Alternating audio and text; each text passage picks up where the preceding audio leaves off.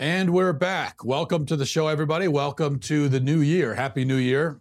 Happy new decade, unless you're one of those pedantic jerks that likes to claim that the new decade doesn't really start until 2021, which is it's really rude and outrageous, by the way. If you're one of those people going around saying that, oh, we're not in the new decade yet, it's like when I was celebrating my birthday in October, and my wife said to me, but your birthday isn't until June. And I said, So what? What difference does that make? I'll celebrate my birthday whenever I damn well please. And we will celebrate the new decade whenever we damn well please. We might celebrate the new millennium next year. We might celebrate the year 3000 next year if we feel like it, because time is relative, man. Um, but anyway, I I don't even see how the the pedantic jerks, and I, I say this as a as a, a pedantic jerk myself, unapologetically. But I don't think that it's correct in this case because if the year 2021 is the actual start of the of the next decade, that means that this year 2020 is a part of the teens or whatever we call the previous decade. Um, but if 2020 is part of the teens, then for instance 1980 is part of the 70s. But how would you react if someone said, "Oh, I was born in the 70s," and you said, "What year?" and they said 1980? That doesn't make any sense. In what universe is 90 is 80 part of 70s? It's not. So um, we begin. Uh, uh, so this is the new decade. I just want to put that put that to rest.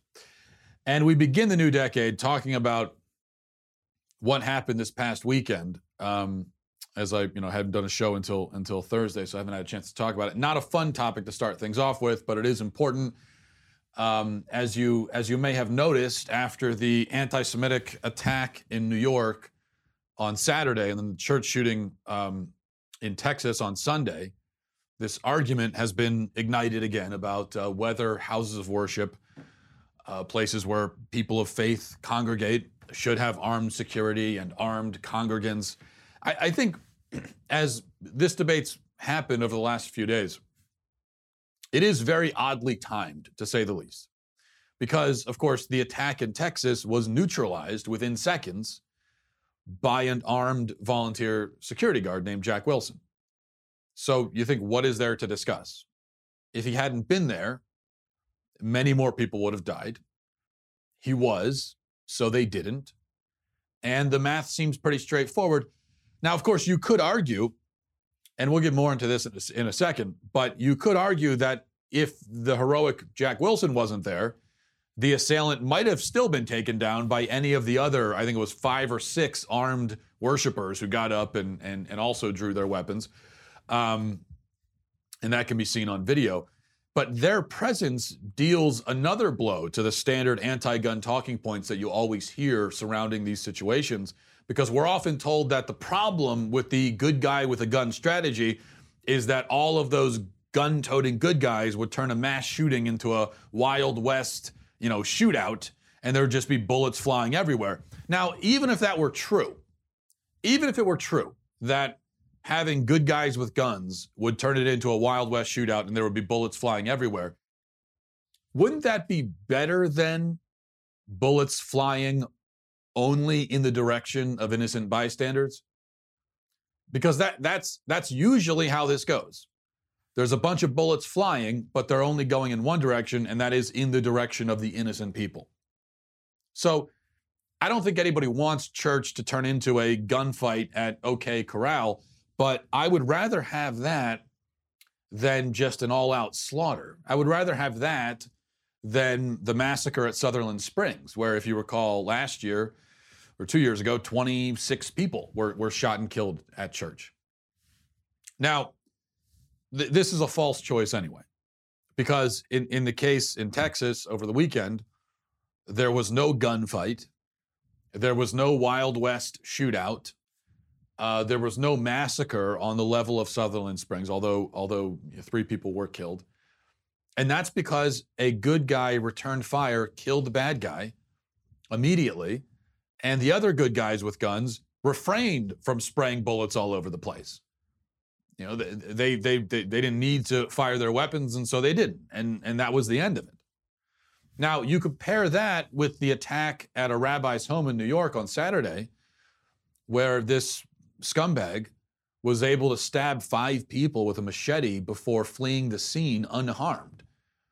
And without guns to protect themselves, the people in the home, they were, you know, reports tell us they were throwing tables and furniture at the at the assailant. And then they they took down his license plate as he rode away. Now, you know, they weren't armed. That's all they could do. And they they responded correctly given the situation. But can any rational person or any reasonable person argue that that victims are better off defending themselves with furniture?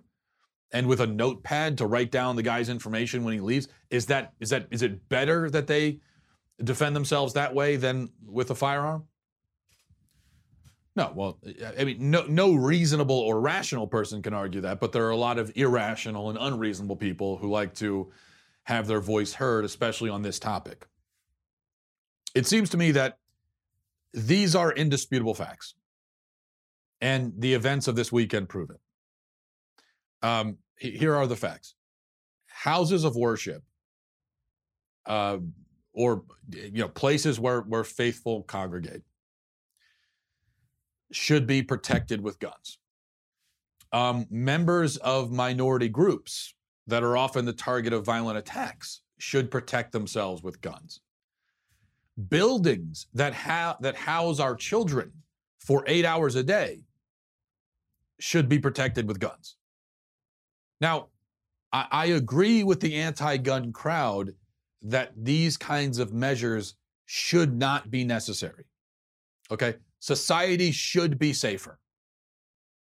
Just as I agree with the feminists who, when we talk about women protecting themselves, and feminists will say, well, women shouldn't have to protect themselves from raping men because men shouldn't be raping in the first place. Um, I agree. They shouldn't be. I agree that many things happen in our world that should not happen. And our world should be different from how it is.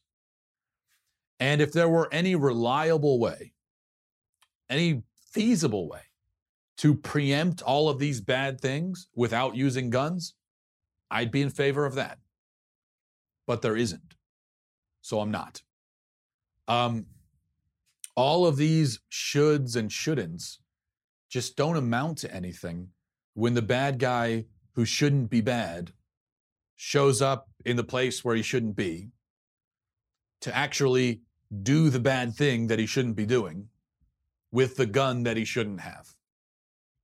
You know, there's a whole lot of, because uh, there are times like that where a whole lot of shouldn'ts are happening. And when that happens, um, you're not going to stop the bullet that's flying towards you. You're not going to stop it by talking about what should and shouldn't be. Because when shouldn't becomes is, which it so often does in this fallen world of ours, the only thing you can do is respond to the reality of the situation.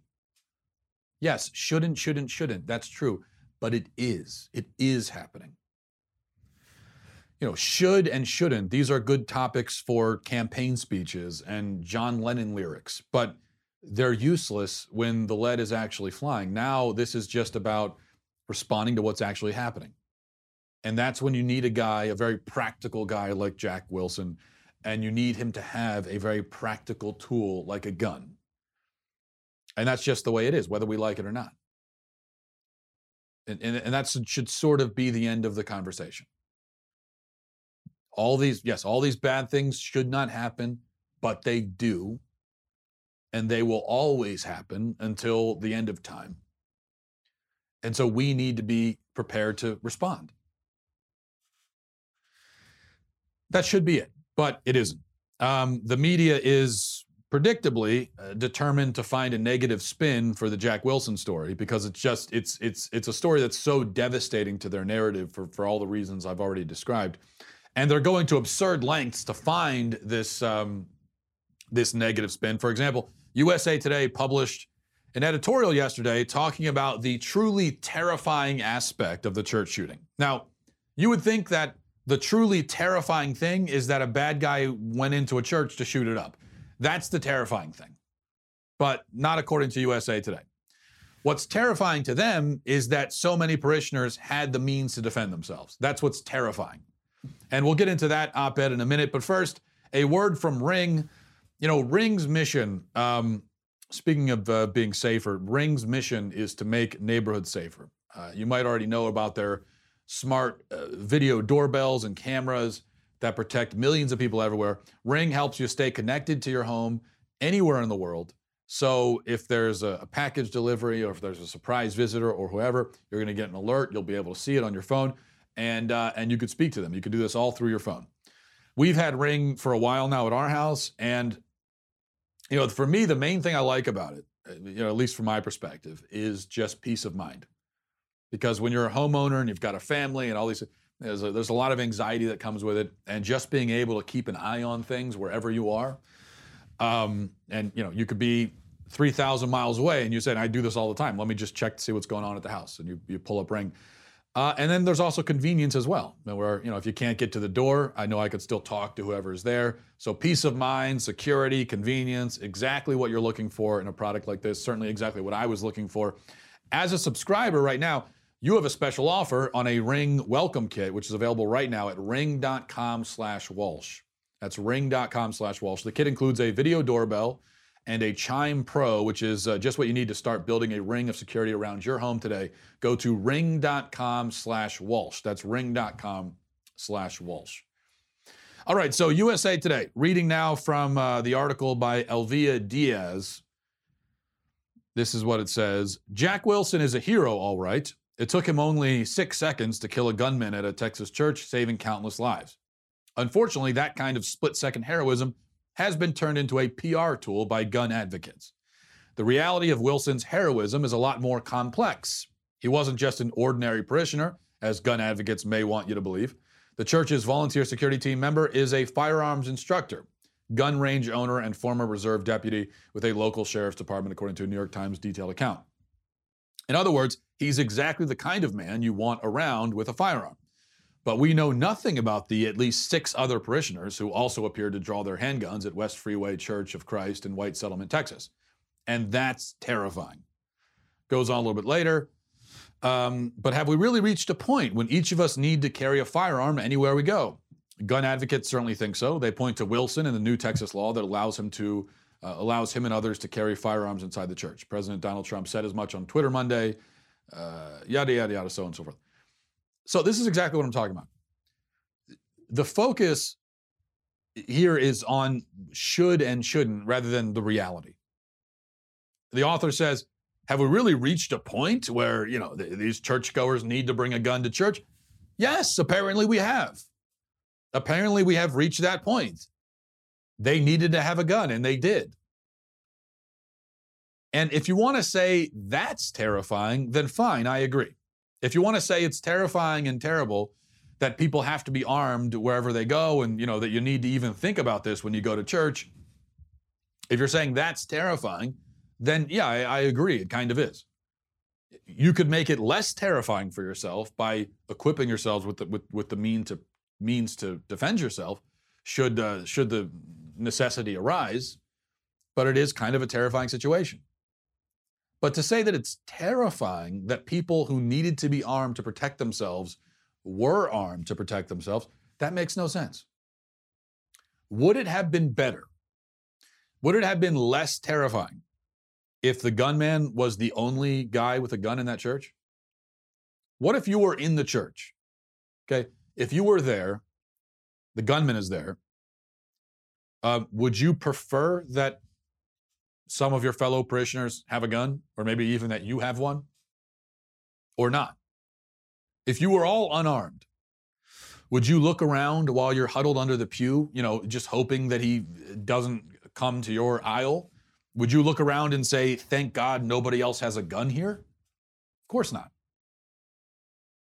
See, the problem, and this is this is what the media is doing, that what they've always told us, what they've promised, what they, it seems like, have hoped is that, um, you know, in, in a situation where a gunman shows up to a church in a place like Texas, and there are six or seven people there carrying guns, and they all pull them out. What the media has always told us is that it's going to turn into a Wild West shootout, bullets flying everywhere. Um, and now they're writing articles and op eds about it as if that's actually what happened. But it isn't. Those other uh, gun owners were responsible. They pulled their firearms, didn't fire them, and that was it. What's terrifying about it? No, in fact, if you were worried about that happening, this should make you less terrified. Because you see that, you know, mo, mo, if, if, if somebody's a law abiding gun owner and they're carrying a gun legally, they, they probably aren't treating it like a toy. They probably know how to use it. You know, they're probably responsible people. Because people who are irresponsible, don't know anything about guns, don't know how to use them, don't know how to respond in situations like this, most of those people aren't aren't legally carrying guns. All right, let's um, let's move on to Pope Francis. Pope Francis viciously, viciously assaulting a woman, as the media has framed it anyway. And I think it's appropriate uh, that we start the new year and the new decade, which it is a new decade, with a controversy like this. I, I think it really got things off on maybe not a good foot, but uh, but an appropriate one, given how incredibly stupid I expect this year to be. So we get a very stupid controversy to start things. So here's the footage that went viral yesterday. If you didn't see it, prompting uh, uh, lots of people to lash out at the Pope and talk about how the Pope assaulted somebody. Uh, but this is Pope Francis greeting a bunch of people, I think on New Year's Eve. And um, then this happened. Watch.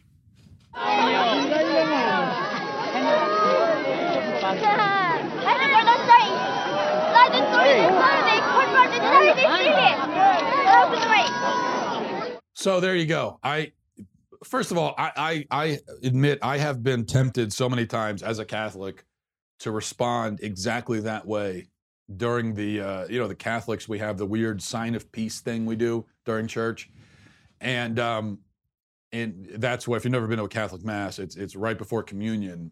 Um, it, it, you know, if it, everyone the first time going to Catholic mass, you're, you're always taken off guard by this because in the middle of the of the of the mass, just seemingly out of nowhere, um, right before communion, everyone turns and starts shaking hands. Now, a lot of you know, you go to you know, a lot of different. I've been to many Protestant churches, and, oftentimes they'll do a, a, greeting thing before church starts.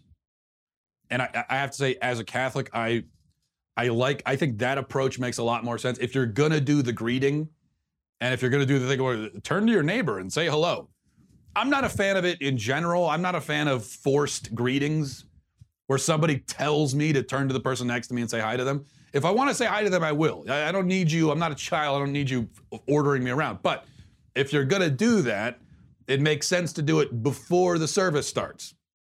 To do it, it not even midway through, but like two thirds of the way through. By the way, hi, hello. I, um, it it doesn't. I'm, I'm not a fan of it. I don't like it.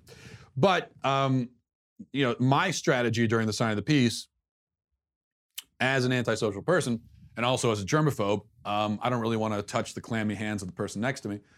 So what I, you know, I, I stand there stoically during the sign of the peace, and uh, I don't turn, I don't turn around at people behind me to shake their hand because that's my right. Okay, bodily autonomy.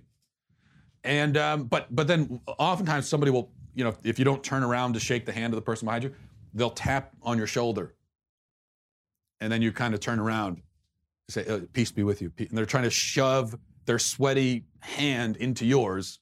And so many times I've wanted to get, get away. I've wanted to do that exact thing that the Pope did.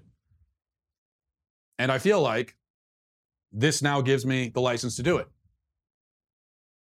Because as long as the, if the Pope does something, then that means we can as Catholics. At least that's what everyone, that's what, that's what every non Catholic assumes. Everything the Pope does is infallible. And so just by the Pope doing that, that gives it, that means we all can slap whoever we want as Catholics. That's not really how it works, but uh, I wish in this case it did work that way. Anyway, um, the way the media has reported this, they make it sound like Pope Francis like drop kicked the woman. They're framing it, which which which would have been a, a sight to behold. We have to admit. The New York Times headline. This is a New York Times headline says Pope Francis apologizes after slapping away a clinging pilgrim slapping away a clinging pilgrim. Now, you hear that headline, you're imagining, based on that headline, a maybe a young child in tattered rags, dusty and dirty from the long journey, on the holy pilgrimage, running up to, to hug the Pope, and the Pope just kicks him away. Ew, yuck, get off me. You dirty peasant. But that's not quite what you actually see. What you do see, what what what Francis does here, and th- this is honestly, this is I, I'm not a big Francis Pope Francis fan myself, uh, to put it mildly, and I don't support most of the things that he's or many of the things that he's said and done.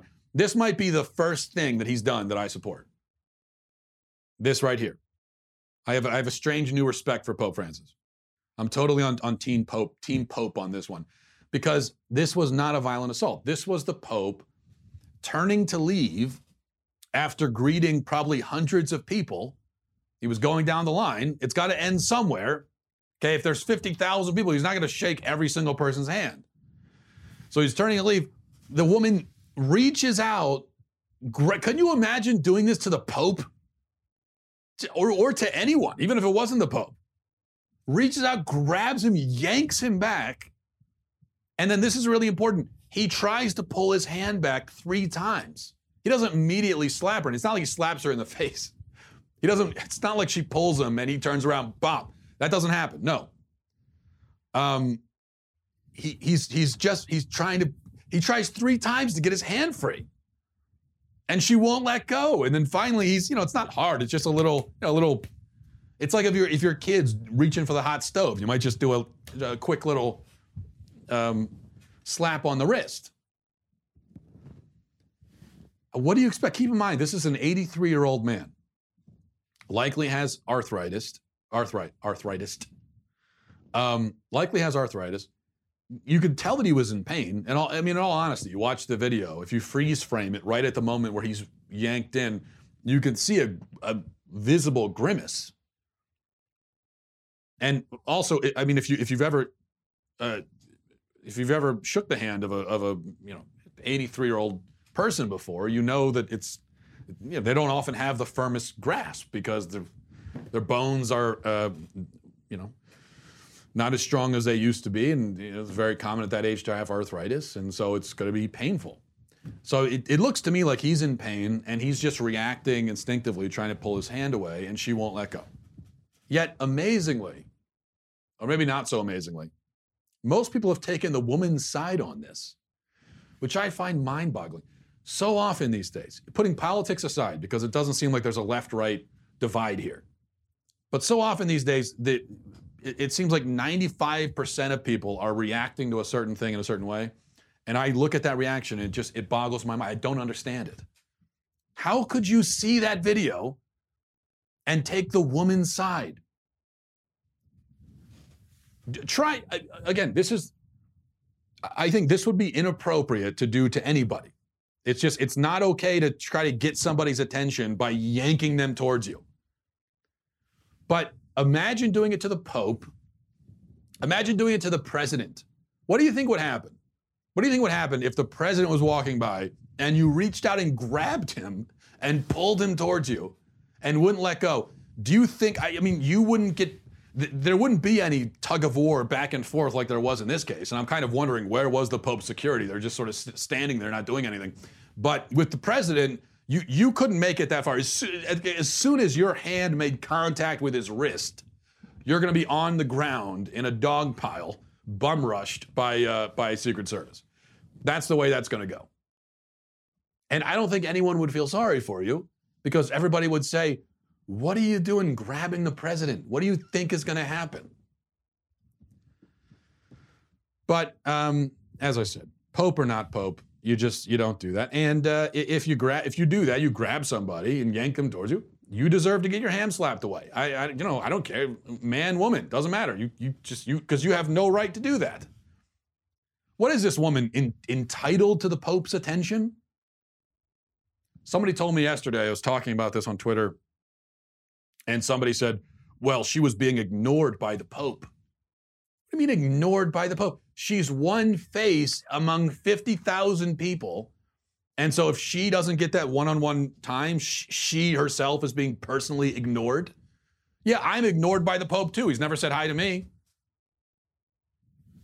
I, I mean, I've been ignored by almost everybody on earth by that standard. So the Pope goes, and, and that's so that's what we're saying now. She's entitled. You're in, if the Pope walks by, you are entitled to the Pope's attention, and if he doesn't give it to you, you can grab him and yank him towards you. And if he gets away from your grab, you could tackle him. Pick him up like a fireman's carry. Bring him back to your uh, to your you know dining room and force him to have dinner with you. I mean, he's a human being. He doesn't have to accept being grabbed by whoever decides to grab him. All right. Um, so don't go grabbing the Pope. That's the that's the the lesson here. I like all. By the way, also all these people saying, um, well, this, uh, you know, uh, uh, other popes would never, other popes would never do this. This is unprecedented for a pope to do this. I, you know, there there have been. I I think there have probably been a lot of popes who would do that actually, or worse if you grab them. JP2, maybe not. Um, Benedict, I, I could see it with Benedict. I, I think Benedict never strike me as the kind of man that you want to just grab and, and yeah, you know. Um, but there, I, I, I wouldn't be so quick to assume that uh, if this was the Middle Ages and you just and you did that to a pope, I think a, a slap on the wrist would be about as the, the, the best case scenario for you in that in that in that situation. All right, you know, 2020 is going to be a bottomless pit of savage savagery as we uh, as we watch Democrats attempt to rip apart the fabric of our political system in order to get rid of Donald Trump. The best way to stay informed, stay on top of all of it, God help us, is to become a Daily Wire member and get comprehensive news and opinion from us on demand. And so we're giving you 20% off all memberships until January 6th.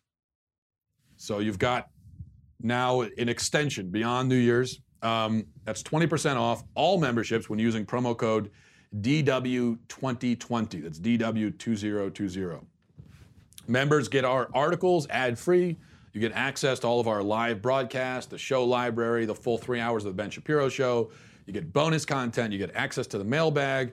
Um, plus, our, our new all access tier gets you into live online Q&A discussions with Ben, uh, Andrew Klavan, Michael Knowles, me. Plus, our site's writers and special guests also will do these uh, Q&As, and they're very interesting. So, if you have a question, you can get an answer. Again, that's promo code DW2020 for 20% off uh, until Monday, January 6th. You got a few more days. You don't want to miss it. Again, that's until Monday, January 6th, DW2020 for 20% off. All right, before we get to emails, um, Mayor Bill de Blasio is, is uh, coming after Domino's, criticizing them for hiking the prices on their, uh, on their pizzas on New Year's Eve in New York. Uh, there was a, a, headline that says Domino's sells $30 pizzas to, to Times Square ball drop revelers on New Year's Eve. And the mayor saw this and tweeted, jacking up your prices on, on people trying to celebrate the holidays? Classy, Domino's. To the thousands who came to Times Square last night to ring in 2020, I'm sorry this corporate tra- chain exploited you. Stick it to them by patronizing one of our fantastic local pizzerias. You know, Bill de Blasio can never uh, forfeit an opportunity to embarrass himself or to do the class warfare shtick. And so he's trying to do it here. The problem is this is absurd on a number of levels. Number one, this was a decision made by the local franchise, not by corporate Domino's headquarters. Number two, everything in New York is expensive. It's like the mayor just noticed that when you go to Times Square, things are a lot more expensive than they are if you're not in Times Square. And number three, th- I mean, maybe it's just me, but 30 bucks for a pizza isn't even that bad. I mean, it's it's bad. It's it's more than I would pay, especially for a Domino's pizza. But um, I wouldn't have, if you had told me that a large pizza in Times Square on New Year's Eve costs $50, I would not have been surprised. But number four, here's my primary point. Um, anybody dumb enough to stand in the freezing cold in Times Square for 11 hours, shoulder to shoulder with drunk strangers, with no bathroom in sight, just to see a glowing orb descend slightly down a pole for 10 seconds, deserves to be exploited in this way. I mean, you deserve it. That's that's the main thing. I think about this every year um, when we watch the ball drop in my house. We, you know, we we turn it on at like 11:58, and we watch for two minutes, and then we turn it off. But um, I always think, why in God's name do all of these maniacs show up there just to stand for hours on end in the cold with drunk people peeing their pants all around you? And the big payoff is that the shiny thing on the building like moves location, goes from here to here. I still remember. I remember my my disappointment the first time that I watched the ball, the ball drop when I was a kid, because for years, uh, you know, before my parents let me stay up till midnight to watch it, that was when I was maybe like eight or nine or something. But for the years leading up to that, I'd always heard about the ball drop, and uh, I'd always wondered, you know, what it was. I'd heard about this mystical ball drop, and everybody stays up to watch it, and they go, and you know, millions of people.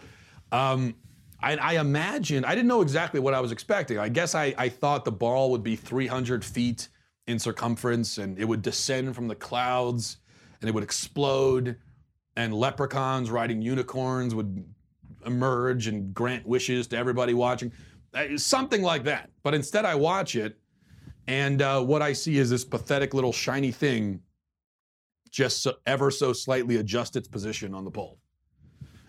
and so that's the real outrage here, not the pizza. It's how pathetic and and and anticlimactic the ball drop is. It's the year 2020 for God's sakes. It's the 20s for goodness sake. We could do better than that. All right, let's go to uh, emails. MattWalshShow at gmail.com. MattWalshShow at gmail.com. This is from Julie says, please, please address one of the things that bothers me the most. When people say New Year's, it's New Year, a singular noun naming the day we celebrate a new year, not the New Year's. That would signify multiple years. Do we say happy birthdays, Merry Christmases? Nope, just simply Happy New Year. When people say, What are you doing for New Year's? they're really and apparently not aware that they're trying to say, What are you doing for New Year's Eve? It drives me mad. P.S. Happy New Year. Um, yeah, Julie. See, th- I, I said that I'm, I'm a pedantic jerk myself, and this is a, now this is a thing that I'm pedantic about as well, and I agree with you that it's just it's it makes you sound uh, illiterate uh, when you say New Year's. Uh, moving on to Carl says from uh, from Carl says hi Matt. I saw you defending the Pope on Twitter for beating the woman who tried to talk to him. For beating the woman who tried to talk to him. Honest question. WWJD Jesus never responded that way to people. Isn't that enough to settle the argument Okay, Carl. First of all, I, I think you know that your characterization here is, is a little bit ridiculous. He didn't beat anyone. he didn't beat a woman for trying to talk to him. Um, and but but before we get to WWJD, what about WWCD? Okay, what would Carl do? Think about that. What would you do? How would you react if you were walking down the street and a stranger grabbed you, yanked you towards them, wouldn't let go as you tried to release yourself from their grasp three times? Uh, wouldn't you be well within your rights to slap them away? Or would you just sit there for obediently for as long as they want to hold on to you? Now, um, now, you know, I'm not saying WWCD. What would what would I you know what would Carl do or what would I do? That's not that's not that doesn't always justify just because someone's done something and you say, well, I would do the same thing doesn't mean that it's okay. But I am saying that before we pass judgment on somebody, we should think, would I react the same way? Um, as for Jesus, first of all, you know, you can't really say that he never responded that way to people. Somebody made this point on Twitter yesterday, and I think it's important. It's a good point. We actually have no idea what Jesus did or, or what he said for 99.9% of his life you know, for 99.9% of the time that he spent on earth, we have we really don't know what he did or said. We, we, we so you know he died at 33, we think. And the Gospels tell us a little bit about his birth, and then nothing at all except for one brief story when he was an adolescent. Um, but then, other than that, nothing until he gets to be about 30 or so. And even then, all of the Gospels uh, put together give us what I don't know a few dozen scenes of his life during that time, maybe less than that. Jesus lived a life, a life consisting of 24 hours in a day, and he had about 12,000 of those days. And we have no idea what happened during all of those days, except for a few. Now, I'm not saying that Jesus was going around slapping the hell out of people for the rest of the time that the Gospels don't record. I think probably he wasn't. I'm just saying that you have to be careful with statements like Jesus never did XYZ. You have to be, and, and I think we all get loose with that sometimes. I know I've done it too. That Jesus never said or Jesus never did. What you mean to say is Jesus is never recorded saying or doing XYZ. Um, which in this case isn't even true because Jesus did with people at the you know the, the cleansing of the temple. We, we, we get that's recorded in all four gospels, and he drives people out with a whip, and that's physical violence that he used. Different situation, of course, but if you're insinuating that he never you know physically uh, made contact with someone in, in, in that kind of aggressive way, that's it's not true. We know that's not true because it's recorded in the gospels. But um, you know, when, when we talk about what Jesus never did for the, the times when he's not on camera, so to speak, well, we could say that Jesus never did a sinful thing. So you could say that, yeah. But, um, and you could say he never did anything anachronistic. Okay, it's probably safe to say that he never played Street Fighter or or watched Breaking Bad or used an iPhone, um, given the time period that he lived in. But if if if what we're talking about is not sinful and it wouldn't be out of place for the time period he lived in, then we uh, we can't really say that he never did it. So is it sinful to swat someone's hand away when they're grabbing you? I don't think it is. Why would that be sinful? And if it's not, and there's nothing about it that's again out of place for the time period, I don't know. Maybe he did. Can't really say. Um, all right. From Brian says, Hi, Matt. I read your piece about guns in church and schools. Be real about this. Would you really want to send your kids to school where people are toting guns all over the place? Um, the way that you make it sound, no, I wouldn't want that because you're trying to make it sound like you're going into school and everybody's got a gun, including the kids, and they're all just, you know, twirling their pistols in their, with their fingers and stuff like that.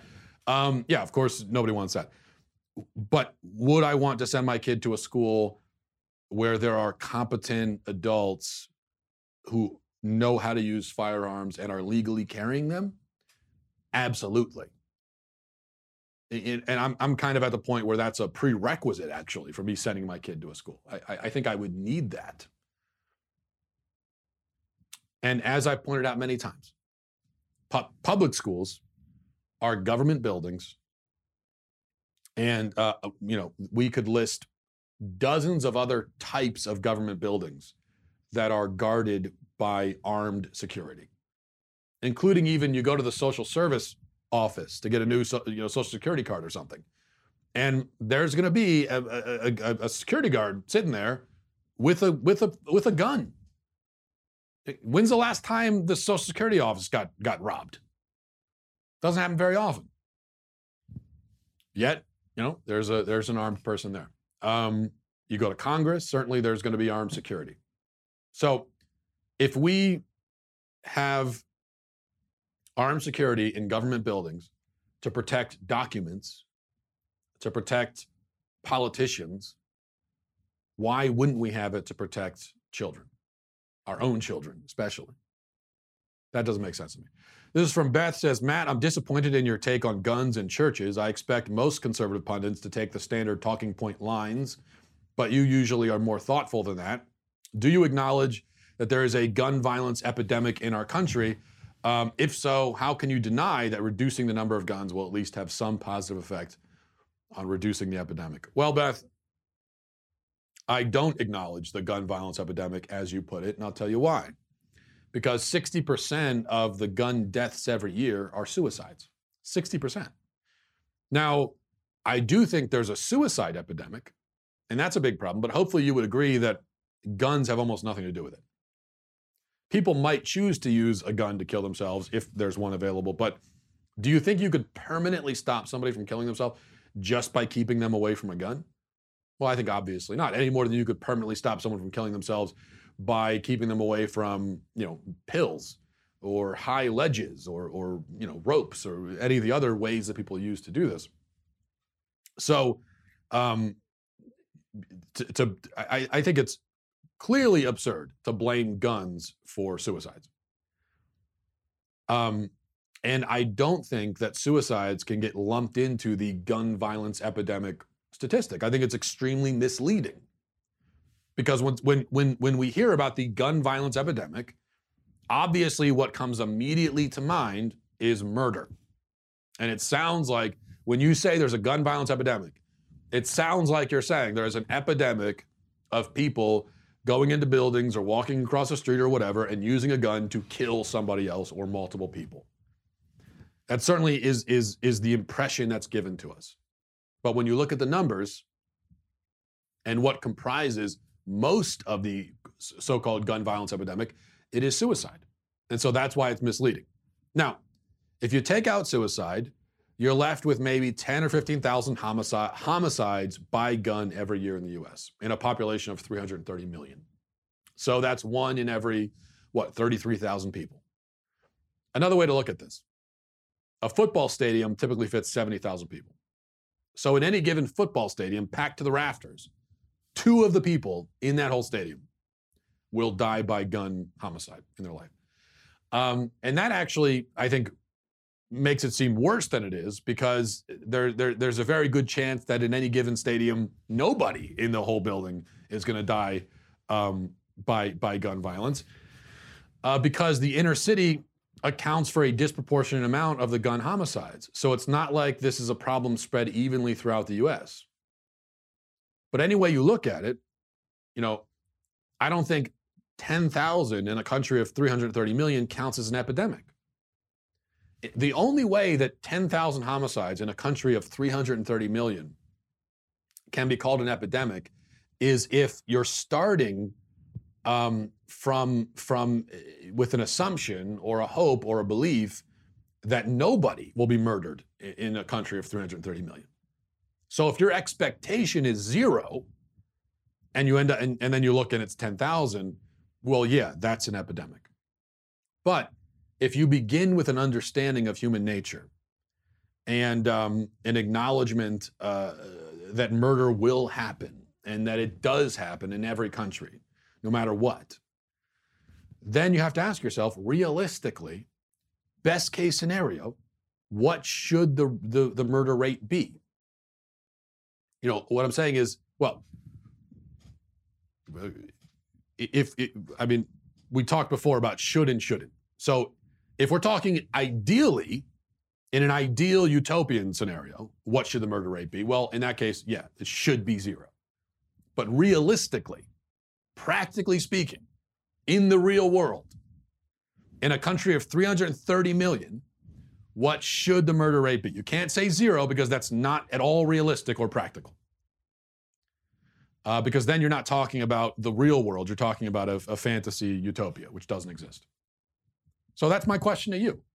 You think 10,000 is an epidemic? Well, what, I mean, what are you thinking it, it could, even if we got rid of all the guns, what, what, what would you expect the murder rate to be? 5,000?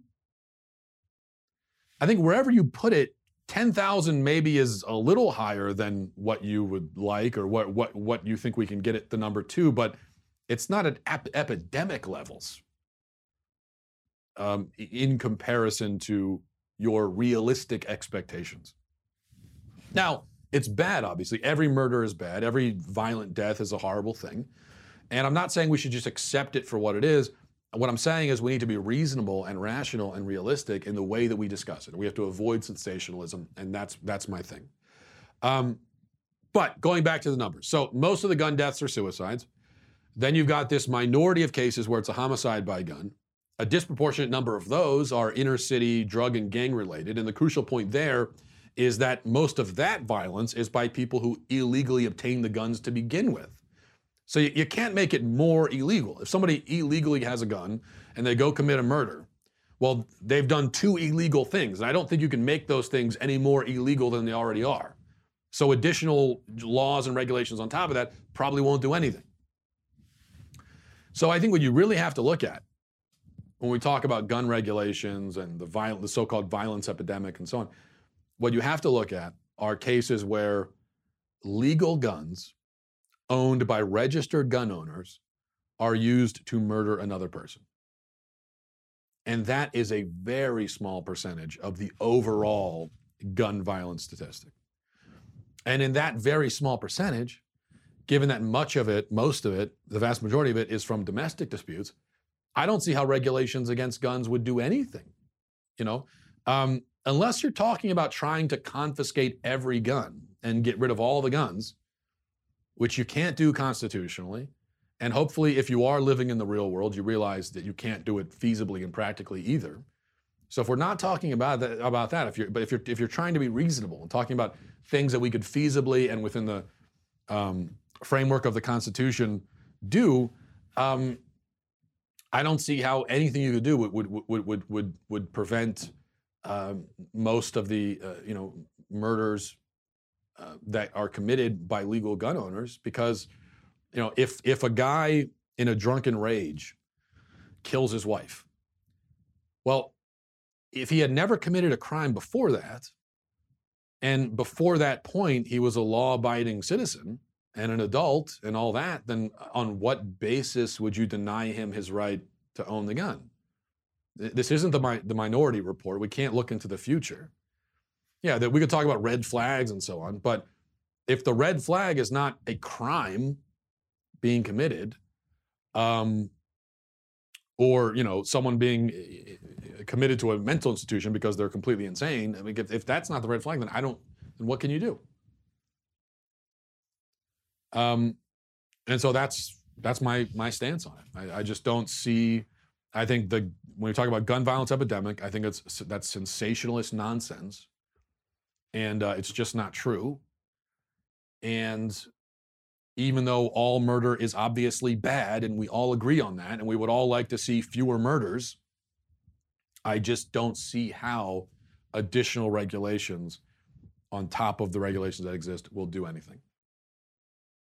Especially when you consider that, you know, uh, inner cities are the, again the disproportionate number of gun homicides happen there and those are the places usually where you have the strictest gun laws in places like Baltimore and Chicago. So I think that's what you have to. I, I, I try to be, you know, I don't. I, I'm not. This isn't. This isn't me spouting talking points. Nothing I'm saying here is a is a talking point. Now these might be points that conservatives often raise. I'm not saying that I've I've I've come up with some um, bold new argument or anything but this isn't these are just I, am trying to rationally and reasonably work through this and that's how i work through it. Mm. it doesn't make any difference to me that it's among conservatives the standard position is to be pro-gun and pro-gun rights. I, I don't care if it's the standard it is my position but it's not my position because it's the standard one. I don't care about the standard position. This is just how it seems to me. You can uh, tell me where you think I've, I've gone wrong. I'd like to hear it all right, thanks everybody for watching. Thanks for listening. We'll leave it there. Um, Godspeed. If you enjoyed this episode, don't forget to subscribe. And if you want to help spread the word, please give us a five star review and tell your friends to subscribe as well. We're available on Apple Podcasts, Spotify, wherever you listen to podcasts. Also, be sure to check out the other Daily Wire podcasts, including The Ben Shapiro Show, Michael Knowles Show, and The Andrew Klavan Show. Thanks for listening. The Matt Walsh Show is produced by Sean Hampton, executive producer Jeremy Boring, senior producer Jonathan Hay, supervising producer Mathis Glover, supervising producer Robert Sterling, technical producer Austin Stevens, editor Donovan Fowler, audio mixer Mike Coromina. The Matt Walsh Show is a Daily Wire production, copyright Daily Wire 2020. Hey everyone, it's Andrew Klavan, host of The Andrew Klavan Show. You know, the news has been terrific here in reality, but on the left, life's a disaster. Wouldn't you prefer to live here on The Andrew Klavan Show? Of course you would. Tune in.